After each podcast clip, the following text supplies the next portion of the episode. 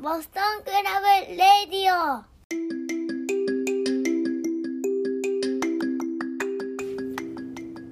皆さんこんにちは、こんばんは。奈良南です。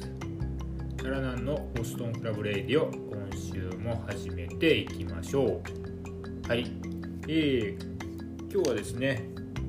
9月の12日ですの夜になってますね。はい、今日はね昼間に N-1 ビクトリーの開幕戦を見たので、今回はそのお話をしていこうと思います。まあちょっと初めにオープニング撮っておりますね。はい、皆さんはどうですか？なんか仕事とか、まあ学生の方は学業ですけど、なんかちょっとトラブルあったりしたからおやすみなさい。はい、娘がね今おやすみなさいって言いに来ました。まあ話戻しますね。仕事とか学業でねうまくいかなかった時になんかちょっと神社参ろうかなとかお参り行こうかなって思われますか？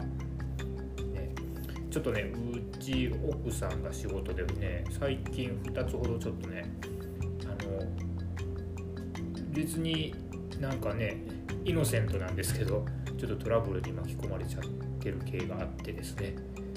これはちょっと良くないっていうことで、近くにですね奈良県ではすごく有名な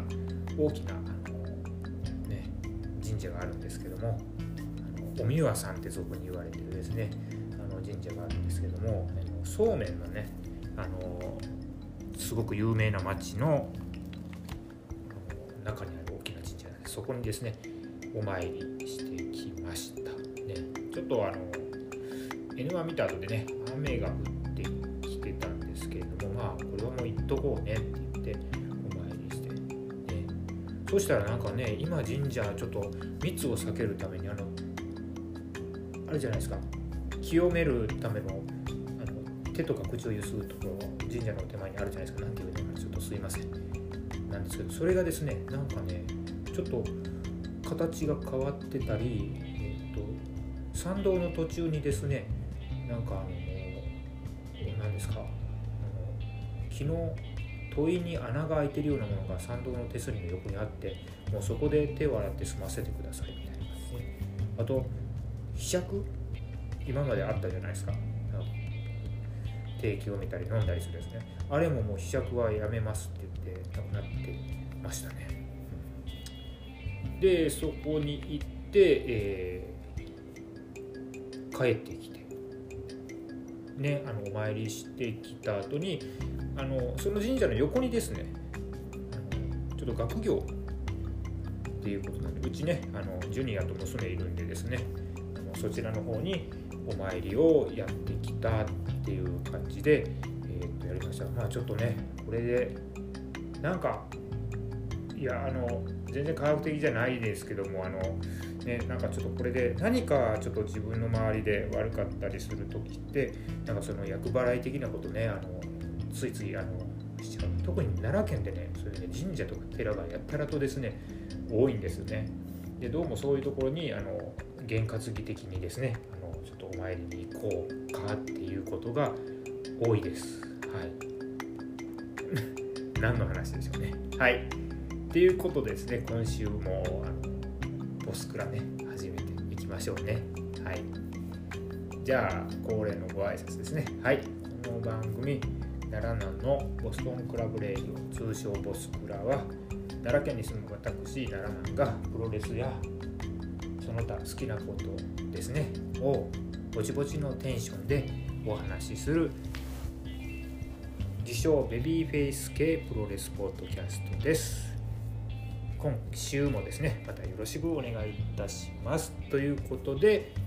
はい行ってみましょう。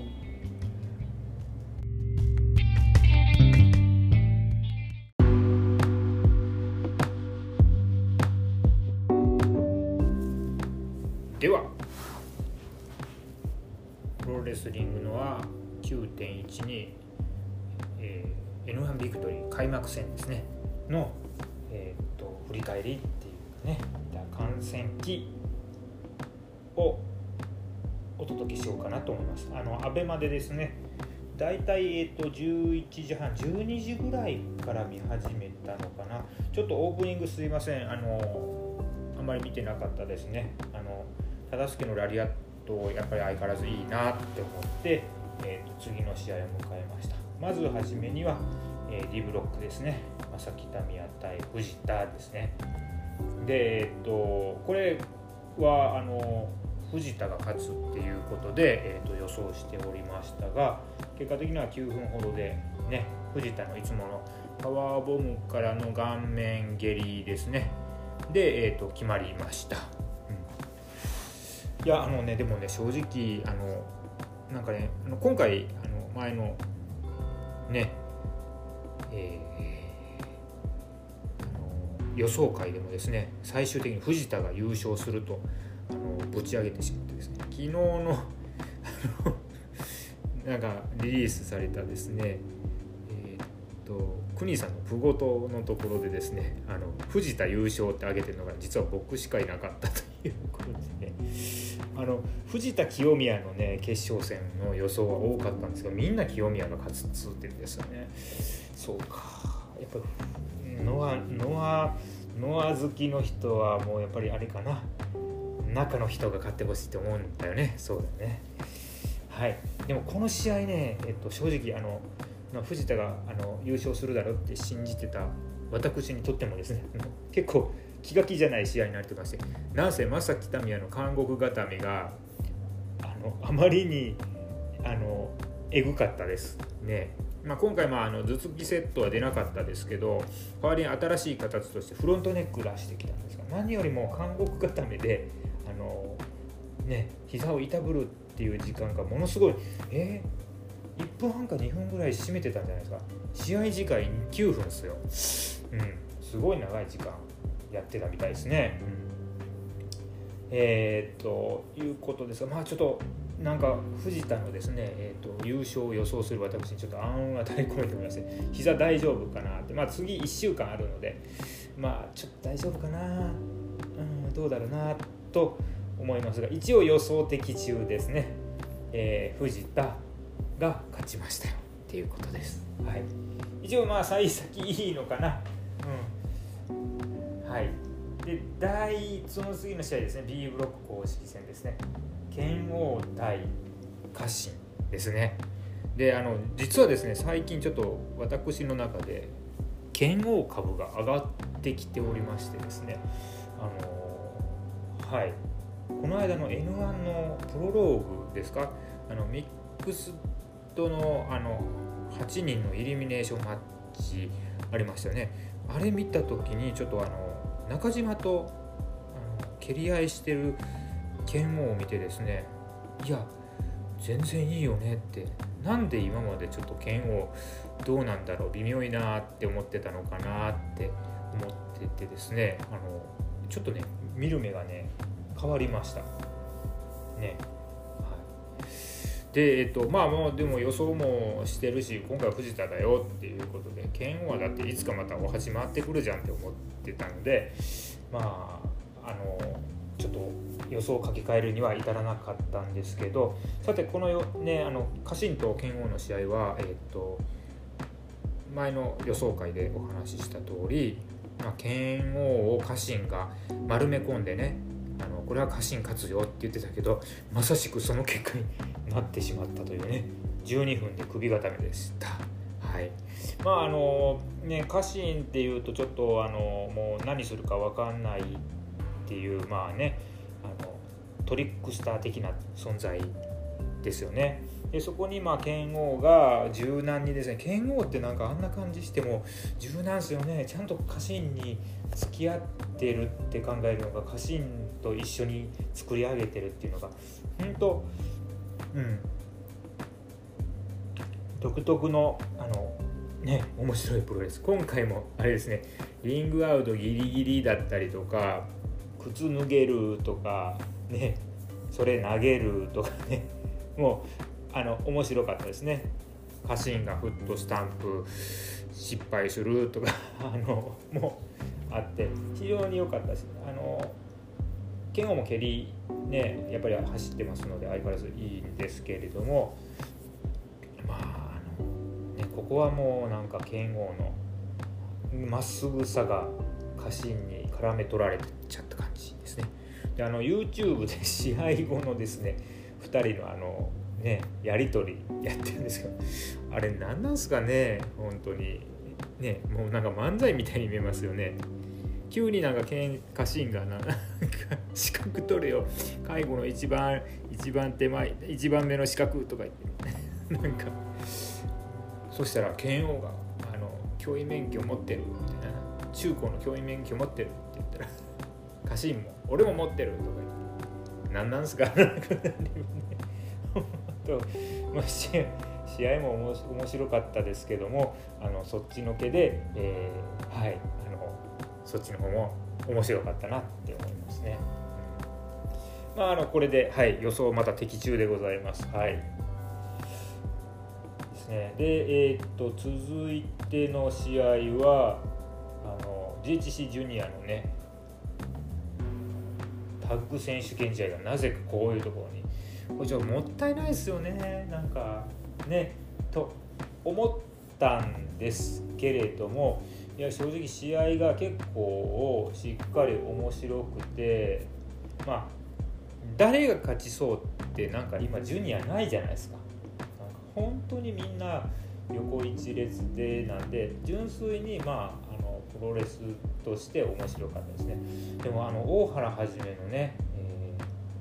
何ですか、ケウラドーラコンヒーローフェイントの垂直落下みたいなね、あれ良かったですよ ね。あそこで一気になんか潮目が変わった感じがしましたよ、はいね。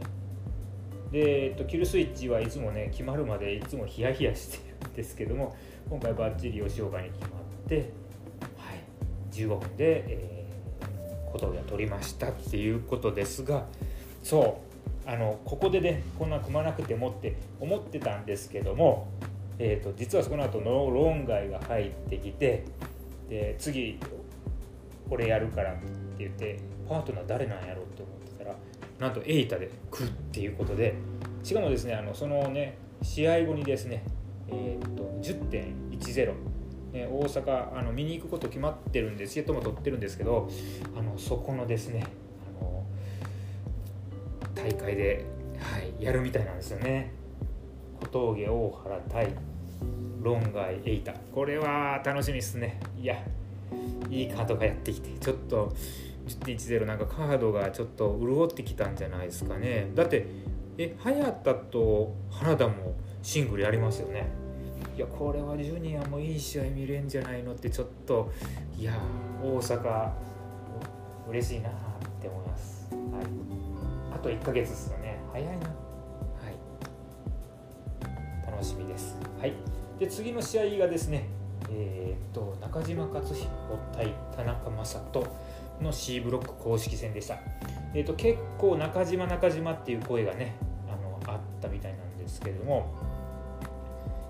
ここはちょっと田中正人を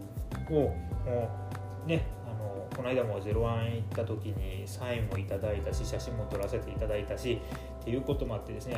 田中正人推しでございます、私は。で、今回もね、想像通りの、打撃戦になったわけなんですけども、まあ、予想では田中正人が勝つって思ってて、はい、よかったですね。中島がなんか前後ろでキックやるじゃないですか、ね、あれに対抗したのか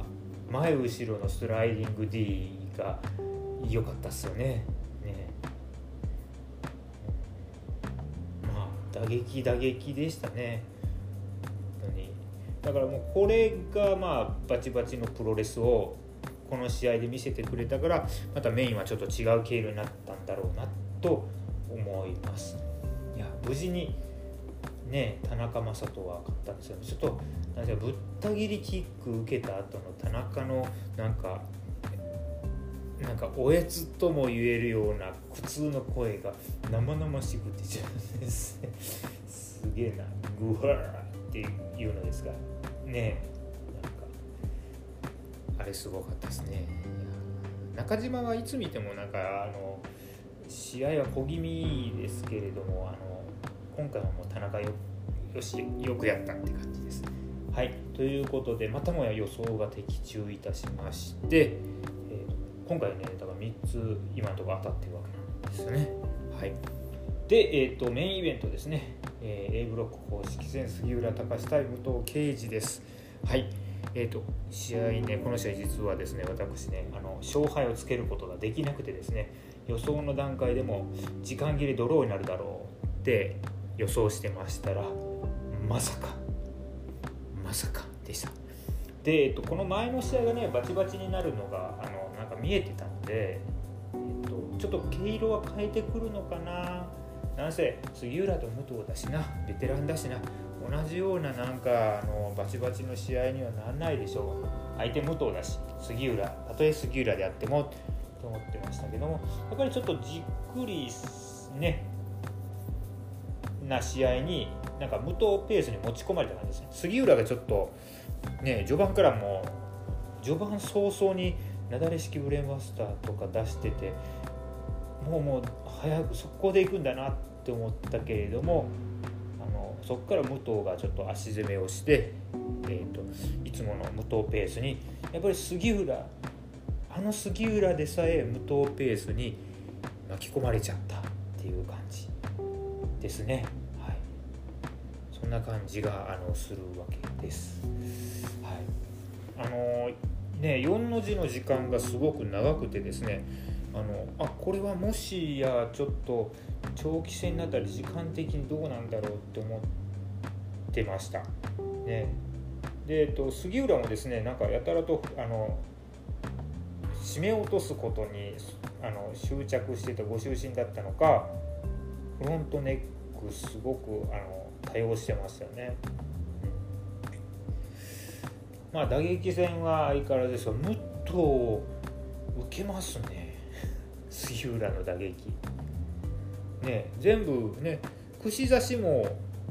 ね受けましたね。串刺し2も受けたし、エルボーも全部受けてたし、耳から血出すほど受けてましたけど、で杉浦はですねまた武藤のですね変幻時代のシャイニング、前から後ろから結構受けておりましたね。いやしかしこの試合がちょっと引き分けになると予想してたんですけど、実際なってみると、はい、これねこの4ブロック制で4人1ブロックってことは1人3試合持ってるんですが、これで1個引き分けるだけでちょっと結構ねでかいんじゃないのって、もちろん負けるよりはマシなんですけど、絶対ねでかいな。A ブロックはやっぱりここら辺受けても清めくんじゃないのって思ったり、ちょっと勘ぐったりしておりますね。はい、そんな形です。私の予想でいうとこの藤田の決勝進出ね勝ち上がりへのスタートは上々だとは思います。ね、なんかバックステージでは賞金が出るっていうことをちょっと言って、なんかすごく顔をほころばせてた藤田選手がねまたいいなと思います。やっぱり名古屋のね杉浦とのシングルを見てからやっぱ藤田ねすごくね好意的に捉えれるようになりましたね。見てみなきゃ分かんないっていうことはあるんだろうな、つうことなんで、またねこうやってリーグ戦いろいろ見て通していってまたね気になる選手とかも出てきたりしながら、10月10日の大阪の大会をね臨もうかなと思っております。ということで今日のデイロがこんな感じで、いや N1 やりましたよ、予想全的中ですなかなかやるもんですよ。はい、ということでN1 次は来週になるでしたかね。そうですね。そうなのかな。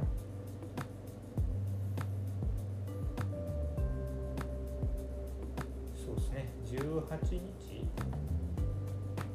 ですね、18日になりますっていうところですが、次のカードがまた4試合無観客でやるのかな。はい、船木明俊、桜庭小太郎、望月稲葉、清宮そや、